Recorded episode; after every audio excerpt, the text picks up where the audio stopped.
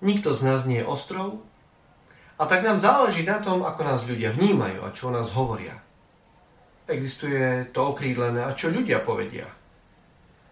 Problém môže nastať, keď sa o názor a mienku tých druhých zaujímame do tej miery, že nás to paralizuje a prestávame byť sebou samými, keď strácame slobodu kvôli tomu, čo druhí o nás povedia.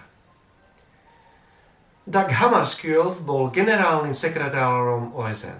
Bol známy pre svoj humanizmus a filantrópiu. Bol veľmi ľudský a osobný.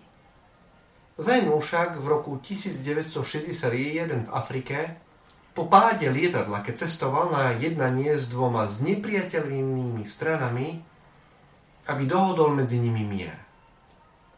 Keď sa po jeho smrti v jeho byte prezerali veci, našiel sa tam aj denník s poznámkami. Bolo tam uvedené, že môžu byť zverejnené po jeho smrti. V týchto zápiskoch bolo vidieť, že Hammarskjöld ako veriaci kresťan vnímal jeho profesionálne povinnosti a kariéru ako duchovnú úlohu a mierovú misiu.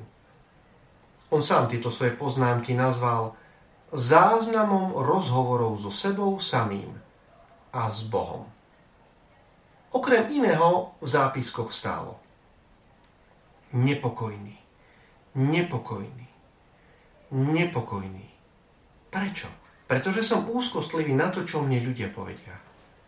Znížil som sa na to, že sa príliš zaujímam o to, ako ma budú vnímať ľudia. A potom dodal: zbav sa toho nepokoja, aby v tebe ešte bol život.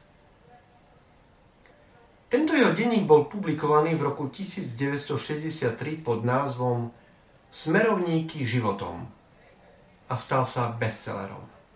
Je určite požehnaním, ak dokážeme nájsť spôsob, ako veci povedať jasne, priamo a pritom s láskou a starostlivosťou.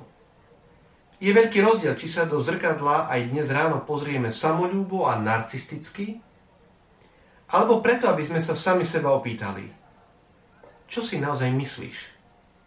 Čo naozaj chceš? Ako môžeš byť dnes pre ľudí požehnaním? Skúsme si na to odpovedať ešte predtým, ako začneme plniť naše dnešné povinnosti.